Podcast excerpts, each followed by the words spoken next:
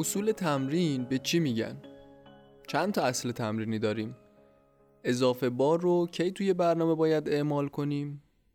چطور بفهمیم بیش تمرین شدیم و نشونه های بیش تمرینی چیه؟ چجوری یه برنامه تمرینی بچینیم؟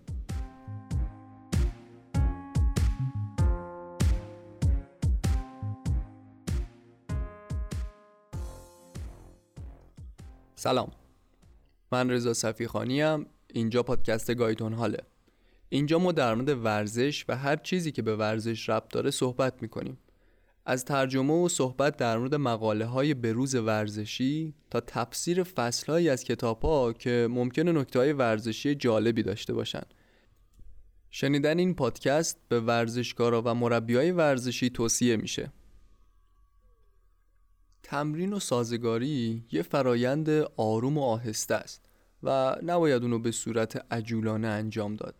اگه یه تمرین درست انجام بشه منجر به تغییرات مطلوبی توی سلولا و بافتها و سیستمای بدن میشه و در نهایت باعث بهبود عمل کرد میشه. اگه عجولانه و غیر اصولی انجام بشه در نهایت به بیش تمرینی ختم میشه که ارتباط مستقیمی با شکست داره. برای داشتن یه برنامه پروگرسیو که نتیجه اون رسیدن به اوج عمل کرد باشه باید از یه سری قانون و قواعد توی ورزش پیروی کرد. به مجموعه قانونایی که برای طراحی یه برنامه خوب و موثر نیاز هست میگن اصول تمرین.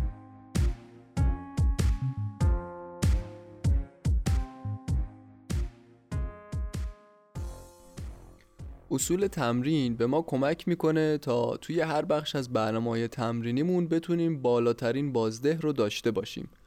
اصول تمرین تمام بخشای یه برنامه ورزشی رو در نظر می‌گیره. یعنی از گرم کردن شروع میشه و زمان تمرین، شدت تمرین، نوع تمرین تا بحث به اوج رسانی و, و در نهایت هم سرد کردن رو در بر می‌گیره. یعنی قدم به قدم ورزش حرفه‌ای باید برنامه ریزی شده باشه و طبق قاعده پیش بره. تعداد زیادی اصول تمرین وجود داره. ولی توی این قسمت من چند تا از مهمترینا رو که کاربرد بیشتری دارن انتخاب کردم و در موردشون صحبت می‌کنم. توی این قسمت با این اصول تمرین آشنا میشیم. اصل گرم کردن، تکرار تمرین، نوع تمرین، مدت زمان تمرین، شدت تمرین اضافه بار تدریجی ویژگی تمرین بیش تمرینی و اصل سرد کردن. قبل از شروع هر فعالیت ورزشی نیازه که یه سری اقدامات انجام بشه تا ذهن و بدن برای آغاز فعالیت بدنی آماده بشن. به مجموعه این فعالیت ها میگن گرم کردن. گرم کردن روشیه برای آماده کردن ورزشکار برای حضور توی مسابقه. اگه ساده تر بخوام بگم گرم کردن انجام دادن همون کار اصلیه ولی با شدت کمتر. همین ابتدای بحث گرم کردن جا داره به این نکته هم اشاره کنم که بعضی منابع میگن بیشتر رکوردهای ورزشی که تا الان ورزشکارا ثبت کردن بدون اینکه گرم کنن انجام شده. یا اینکه گرم کردن دیگه منسوخ شده. ولی در مقابل منابعی هم هستن که از اثرات مثبت گرم کردن گفتن. در مقابل این دوتا نظریه تحقیقاتی هم هست که میگه اگه زمانی که گرم می‌کنید حین انجام ورزش احساس بهتری دارید خب قاعدتا بهتره که گرم کردن رو همیشه انجام بدین. ولی اگه بعد از گرم کردن و حین اجرا تغییری توی عمل کردتون ندیدین می‌تونین زمان کمتری رو برای گرم کردن اختصاص بدین یه سوال مهمی که اینجا به وجود میاد اینه که تکلیف ورزش هایی مثل سنگنوردی چیه؟ اصلا سنگنوردا باید گرم کنن یا نه؟ توی توضیحاتی که قبلتر گفتم گرم کردن می‌تونه انجام دادن فعالیت هدف با فشار کمتر باشه یعنی سنگنوردایی هم که نمی‌خوان گرم کنن حداقل کاری که می‌تونن انجام بدن تراورس روی دیواره با گیره های نسبتا بزرگه و تمرینشون رو می‌تونن با این روش شروع کنن. فکر کنم الان تکلیف بقیه ورزش هم کاملا مشخص شد.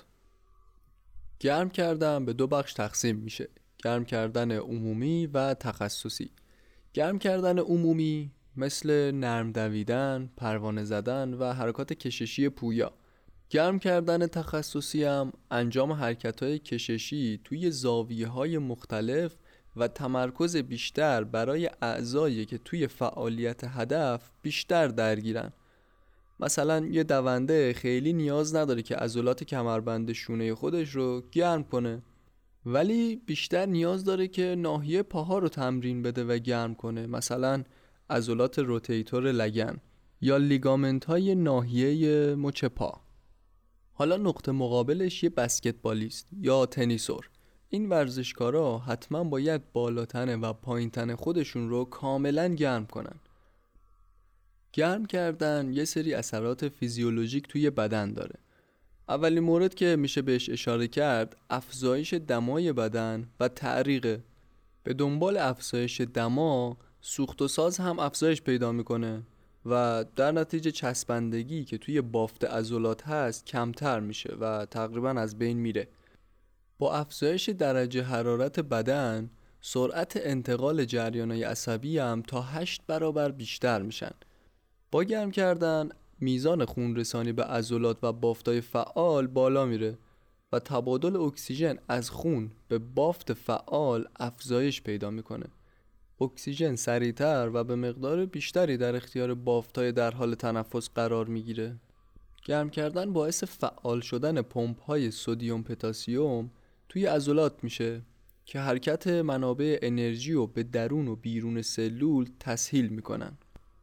بعد از گرم کردن هماهنگی عصب و عضله افزایش پیدا می‌کنه و باعث میشه که عضلات مخالف خیلی در مقابل عضلات موافق مقاومت ایجاد نکنن. شاید مهمترین نتیجه گرم کردن کاهش احتمال آسیب باشه. گرم کردن عضله، تاندون و مفاصل رو با یه پیش فعالیت برای اجرای سطح بالا آماده می‌کنه. یکی از اثرات روانی مهمی که گرم کردن روی بدن داره کاهش فشارهای روانیه. و یه عزم و اراده توی ورزشکار به وجود میاره. وقتی که ورزشکار قبل از مسابقه شروع به گرم کردن می‌کنه ذهنش با محیط سازگارتر میشه و می‌تونه عملکرد بهتری رو از خودش نشون بده. اصل بعدی تکرار تمرینه یا همون جلسات تمرینی. توصیه شده که جلسه های تمرینی برای برنامه های استقامتی بین 3 تا 5 روز در هفته برنامه ریزی بشن. ولی ورزش های سرعتی یا بیهوازی سه روز توی هفته کافیه. البته به استثناء دویدن و شنا کردن. یک جلسه تمرین در روز برای افراد مبتدی توصیه میشه. افراد حرفه‌ای می‌تونن دو تا سه جلسه تمرین هم توی یک روز داشته باشن. توی تمرین های استقامتی هر چقدر جلسه های تمرین و مدت زمان برنامه تمرین بیشتر باشه سازگاری بالاتری اتفاق میفته مثلا تمرین چهار روز در هفته در مقابل دو روز در هفته. یا یک برنامه هشت هفته ای در مقابل یک برنامه 6 هفته ای نکته ای که باید توی طراحی برنامه برای ورزشکارای مبتدی در نظر گرفته بشه میزان استراحت یا فاصله بین دو جلسه تمرینه. در صورتی که تعداد جلسه های تمرین سه جلسه در هفته باشه نباید فاصله دو تمرین کمتر از 18 ساعت و بیشتر از 48 ساعت باشه. اصل نوع تمرین. نوع تمرین با توجه به نیاز فرد، علایق و انگیزه های اون انتخاب و تجویز میشه. تو مرحله نوع تمرین باید به سه تا فاکتور مهم توجه کرد. اولی آمادگی عمومی شخصه یعنی آمادگی قلبی عروقیش. دومی قدرت عضلانی. سومی هم انعطاف عضلاته. نیاسنجی یکی از مهمترین قسمت ها برای طراحی تمرینه. مثلا دو نفر رو تصور کنید که یه ورزش رو شروع کردن. یکی از اونا با هدف قهرمان شدن توی اون ورزش و نفر مقابل برای تفریح و صرفا ورزش سلامت محور اون ورزش رو انتخاب کرده. طراحی برنامه تمرینی باید با خواسته های شخص انجام بشه. مورد بعدی علاقه و انگیزه ورزشکاره. ممکنه یه ورزشکار صرفا تمرین کردن تو سطح بالا رو دوست داشته باشه و علاقه به شرکت توی مسابقه نداشته باشه. یه ورزشکار هم ممکنه فقط و فقط به خاطر مسابقه و گرفتن سکو جلسات تمرینی سخت و به جون بخره.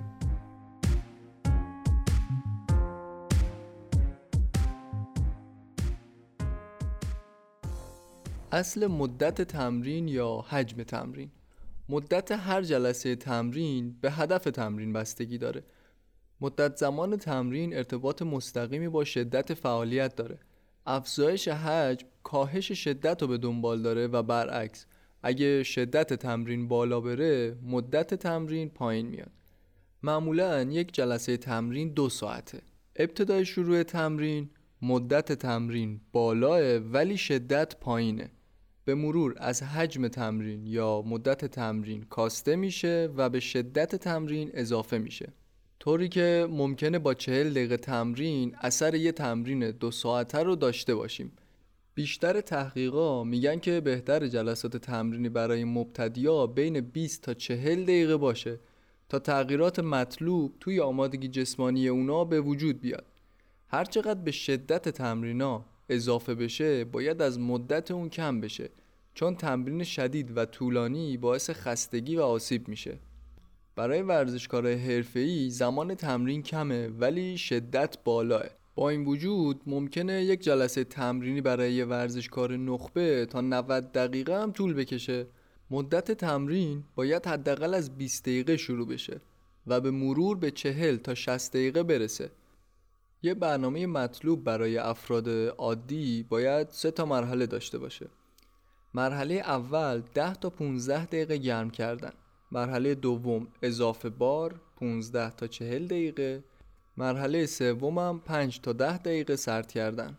اینجا منظور از اضافه بار همون فعالیت هدفه. حالا این فعالیت هدف می‌خواد وزن زدن باشه یا تمرینای قدرتی و مقاومتی. فرق نداره. اصل شدت تمرین. گفتم که دو تا اصل مدت و شدت تمرین با هم رابطه عکس دارن. پس هر موقع یکی از این دوتا رو دیدیم لاجرم باید به اون یکی هم توجه داشته باشیم. در واقع شدت تمرین اشاره به اینه که فشار تمرین باید چه اندازه باشه تا تقویت آمادگی جسمانی اتفاق بیفته. زمان شروع تمرین ضربان قلب نسبت به میزان انرژی که اون فعالیت نیاز داره افزایش پیدا می‌کنه. زمانی که شدت تمرین افزایش پیدا کنه بدیهیه که واکنش ضربان قلبم نسبت به تمرین توی افراد مختلف متفاوته و به کارایی قلب و سیستم گردش خون بستگی داره. داشتن معیارهایی برای کنترل شدت تمرین زمان تجویز یه برنامه راهنمای بسیار خوبیه برای افراد تا با استفاده از اون بهتر و سریعتر به اهداف مورد نظرشون برسن. شدت تمرین معمولا به صورت درصدی از ظرفیت فرد بیان میشه که اصطلاحا بهش حداکثر اکسیژن مصرفی یا VO2 max میگن. اجرای تمرینای ورزشی با شدت کنترل شده برای افزایش آمادگی و کارایی بهتر عضلات و دستگاه های قلبی عروقی توصیه شده. مخصوصا برای افراد مسن که آمادگی و فعالیت کمتری دارند و توی زمان شروع برنامه تمرینی با مشکلات بیشتری مواجه میشن. برای اندازهگیری میزان اکسیژن مصرفی دستگاه های زیادی است ولی معمولا از تردمیل و ارگومتر استفاده می‌کنن. ارگومتر هم یه چیزی شبیه همون دوچرخه ثابته که یه سری سنسورهای مختلف داره. این دوتا دستگاه میزان کالری مصرفی و متناسب با شدت فعالیت تخمین می‌زنن. یه روش دیگه برای کنترل شدت تمرین که خیلی هم ساده است و همه می‌تونن انجام بدن کنترل ضربان قلب در دقیقه است. چون حد اکثر اکسیژن مصرفی و حد اکثر ضربان قلب توی افراد سالم خیلی به هم نزدیکه برای همین اگه سن فرد رو از عدد 220 کم کنیم با یه اختلاف کمتر از 10 درصد میشه میزان حد اکثر اکسیژن مصرفی رو به دست آورد. مثلا یه فرد 20 ساله ماکسیموم ضربان قلبش 200 میشه.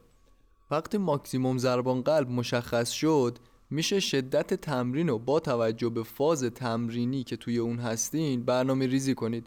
مثلا توی فاز هوازی یا چربی سوزی باید بیش از سی دقیقه توی دامنه 65 تا 75 درصد ضربان قلب فعالیت ادامه پیدا کنه.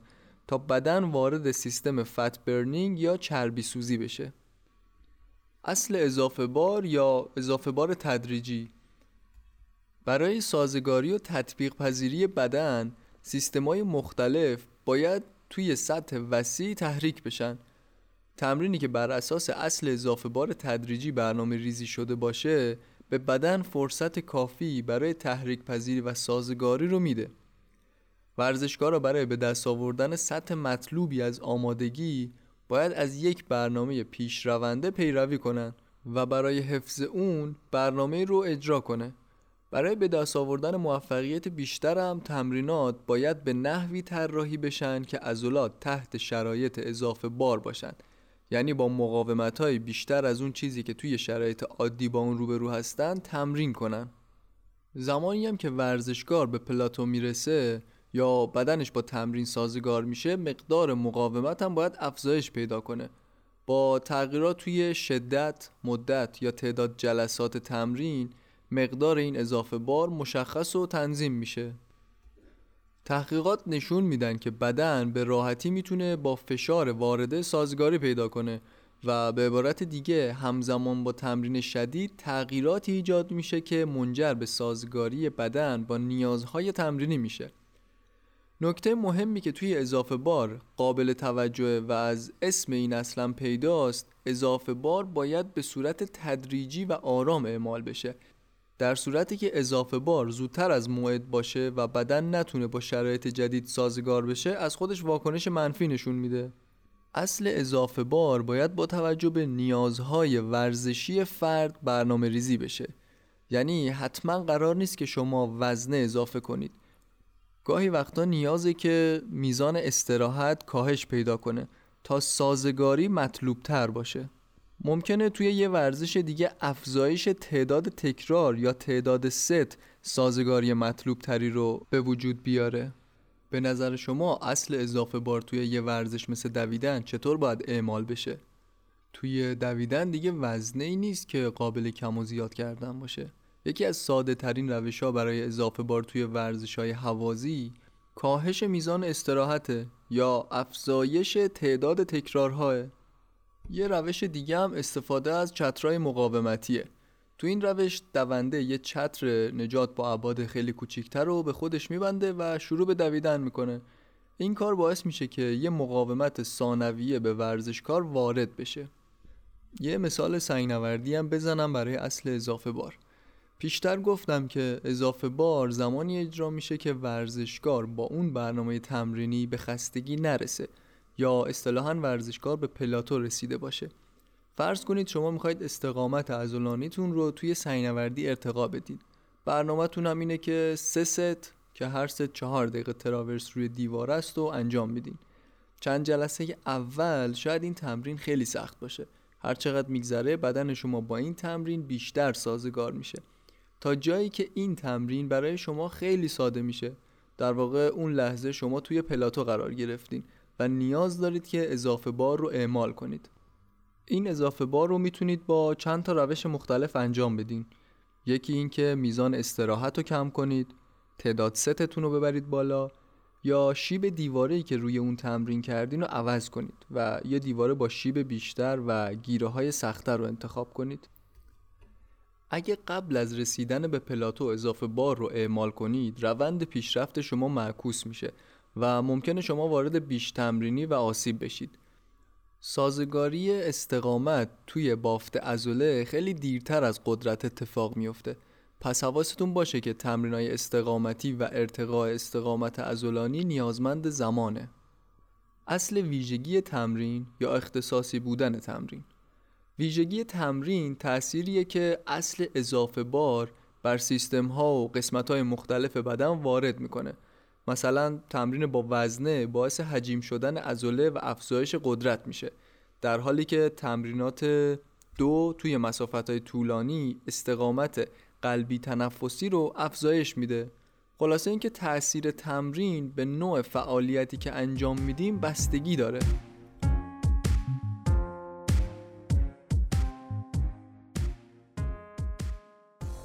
اصل ویژگی تمرین یکی از مهمترین اصول تمرینه و به حالتی گفته میشه که توی اون تمرین برای هدف خاصی برنامه ریزی بشه. سازگاری هایی که هر ورزشکار انتظار به دست آوردن اونو داره به روش تمرینات ورزشی روزانش ربط داره. در واقع نه تنها شدت پیشرفت اون با سطح و نوع تمرینش رابطه داره سازگاری های هر گروه ازولانی و دستگاه های بدنش هم به ماهیت تمرین روزانش برمیگرده. اصل ویژگی تمرین سه تا قسمت داره که توی طراحی تمرین به این سه تا بخش خیلی باید دقت کرد. بخش اول مربوط به ویژگی های متابولیکیه یا دستگاه های تولید انرژی برای اون فعالیت. این بخش تاکید می‌کنه که مسیرهایی باید فعال باشن که تولید انرژی برای فعالیت هدف رو تأمین می‌کنن برای مثال یه ورزشکار وزن بردار که تمرینش بر پایه قدرت و توانه سیستم تولید انرژیش بیهوازیه و نیاز نداره که برنامه های قبل از مسابقهش تمرین دو یا فعالیت های حوازی باشه. بخش دوم اصل ویژگی مربوط به رشته ورزشیه. یعنی که بیشترین اثرات تمرین زمانیه که شکل تمرین شبیه اجرای مهارت هدف باشه. یعنی یه دوچرخه سوار برای پیشرفت نیاز داره که دوچرخه سواری کنه. یا یه شناگر باید شنا کنه. اینکه یه شناگر توی برنامه‌اش تمرین دویدن داشته باشه خوبه. ولی نوع سازگاری تمرین های دویدن متفاوت از تمرین های شناه. بخش سوم اصل ویژگی مربوط به الگوهای حرکتی و گروه های ازولانیه یا به اختصار ویژگی عصبی ازولانی. این ویژگی بر به کارگیری واحدهای حرکتی مشابه اشاره می‌کنه. اثر تمرین نه تنها روی ازوله بلکه روی الگوهای حرکتی هم تاثیر می‌ذاره. رعایت شکل صحیح تمرین کافی نیست مگه اینکه اجرای تمرین مشابه الگوهای حرکتی فعالیت هدف باشه. برای مثال هدف یه سنگنورد شرکت توی مسابقه است ولی تمریناش غالبا روی دیواره های پر از گیر است. به نظرتون این سنگنورد زمانی که توی مسابقه به اولین حجم برخورد بکنه چه اتفاقی میفته؟ الگوهای برنامه ریزی شده برای تمرین باید کاملا مشابه الگوهای حرکتی هدف یا مسابقه باشن خب می‌رسیم به اصل بیش تمرینی یا اوورترینینگ که یکی از شایعترین آسیب ها برای ورزشکارای سطح نیمه حرفه‌ایه افراط و تفرید می‌تونه عملکرد ورزشکار رو مختل کنه. بی تمرینی و بیش تمرینی هر دو اثرات منفی روی ورزشکار دارن. تلاش اصلی مربی اینه که حجم و نوع تمرین مناسب رو برای ورزشکار برنامه ریزی کنن. این کار ساده ای نیست چون مربی باید برنامه تمرینی هر ورزشکار رو با توجه به حد توانایی اون مشخص کنه. ممکنه یه تمرین برای یه ورزشکار بیش از حد توانش باشه. و برای یه ورزشکار دیگه اونو به حد خستگی هم نرسونه. پس میزان و شدت فشار دو تا از عاملای بیش تمرینی هن. منابع مختلف واجه های متفاوتی رو برای تعریف بیش تمرینی به کار بردن. overwork, overtraining, overreaching, overstress, overfatigue همه این واجه های بالا مفهوم بیش تمرینی رو میرسونن. هرچند که ترجمه بعضیاشون به فارسی ممکنه یکم نامفهوم باشه. قاعدتا مربیا و ورزشکارا باید بتونن به سوالایی مثل برای موفقیت چقدر باید تمرین کرد یا توانایی و تحمل هر ورزشکار چقدره و آیا تمرین شما با این مقدار برای موفقیت کافی است یا نه اینا رو باید بتونن جواب بدن. بیش تمرینی با توجه به شدت و اثرات اون به دو بخش تقسیم میشه. بیش تمرینی غیر شدید و کوتاه مدت و بیش تمرینی بلند مدت. بیش تمرینی غیر شدید و کوتاه مدت رو اوورریچینگ هم میگن که معنیش میشه زیاده روی توی تمرین. علتش هم افزایش فشارهای تمرینیه که موجب کاهش کوتاه مدت توانایی ورزشکار میشه و ممکنه با نشونه فیزیولوژیک یا روانی یا بدون اونا باشه. توی این حالت زمان بازیابی توانایی ورزشکار شاید چند روز تا چند هفته باشه. اما بیش تمرینی بلند مدت به خاطر افزایش فشار تمرینه که افت بلند مدت توانایی ورزشکار رو به دنبال داره. توی بیش تمرین بلند مدت نشونه های فیزیولوژیک و روانی بیشتر نمود پیدا می‌کنه و زمان بازیابی توانای ورزشکارم از چند هفته تا چند ماه ممکنه زمان ببره. معیار اصلی بیش تمرینی کاهش عملکرد ورزشکاره. و نمیشه به دیدن نشونه های ظاهری اکتفا کرد. بعضی وقتا عملکرد ورزشکار کاهش پیدا می‌کنه ولی نشونه های بیش تمرینی دیده نمیشه. و بعضی وقتا هم برعکس ورزشکار نشونه های بیش تمرینی داره و خودش هم به اونا اشاره می‌کنه ولی اجرای اون تغییری نکرده. تشخیص بیش تمرینی کار ساده ای نیست ولی دونستن نشونه های بیش تمرینی می‌تونه کمک زیادی کنه. بیش تمرین توی دو بخش فیزیولوژیک و روانی دستبندی میشه. از عوامل فیزیولوژیک بیش تمرینی میشه به اینا اشاره کرد. کاهش عمل کرد مشاهده خطاهای عمل کردی که قبلا اصلاح شدن طولانی شدن زمان ریکاوری کاهش قدرت عضله کاهش هماهنگی عصب عضلانی بی یا پرخوری غیرعادی افزایش مصرف اکسیژن توی فعالیت های زیر بیشینه. افزایش اختلاف ضربان قلب ورزشکار توی حالت ایستاده و دراز کشیده. درد و کوفتگی عضلانی طولانی مدت. از عوامل روانی بیش تمرینی هم می‌تونیم اینا رو بگیم. افسردگی، کاهش اعتماد به نفس، ترس از رقابت، بیثباتی هیجانی، ناتوانی توی تمرکز، تغییر شخصیت و خلق و خو، حساس شدن نسبت به عوامل و تحریکات محیطی. بیش تمرینی می‌تونه بعضی از نشونهایی که گفتم و داشته باشه و می‌تونه بدون نشونه باشه. تنظیم و کاهش فشار به موقع تمرین ایجاد تنوع تمرینی جلوگیری از خستگی سریع و رعایت تعادل توی فشار تمرین می‌تونه مسیر حرکت شما رو از بیش تمرینی دور نگه داره. توی بخش آخر اصل سرد کردن و نکته های مهم این قسمت رو توضیح میدم.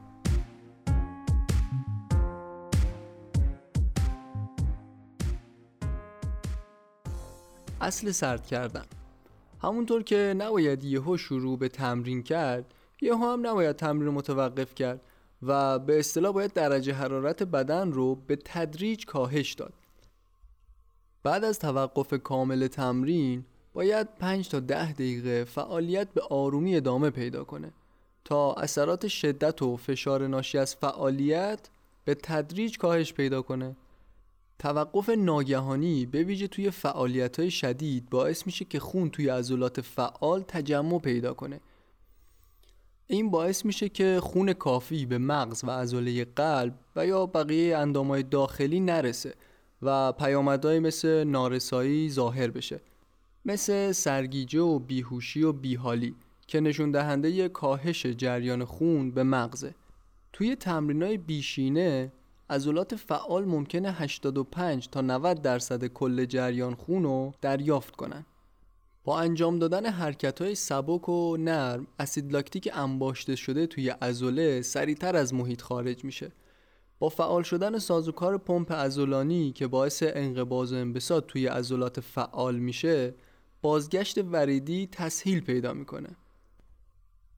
اصول تمرین برنامه هایی که ما با پیروی از اونا می‌تونیم روند پیشرفت سریعتر با ریسک آسیب کمتر داشته باشیم. برای داشتن یه برنامه تمرینی خوب که سطح بالای سازگاری رو برای ما فراهم کنه باید خیلی خوب فعالیت های هدف رو آنالیز کنیم تا بتونیم تمرین روزانمون رو با توجه به نیازمون تحریزی کنیم. بهترین تمرین تمرینیه که شبیه فعالیت هدف باشه. تمرین و سازگاری نیازمند زمانه و نباید توی اون افراط و تفرید باشه. ممنون که تا آخر این اپیزود همراه من بودین. اگه از این قسمت خوشتون اومده لطفا اونو با دوستاتون به اشتراک بذارید. امیدوارم همیشه سلامت باشید و ورزش بخشی از عادتهای روزانتون باشه. من رزام اینجا گایتون حاله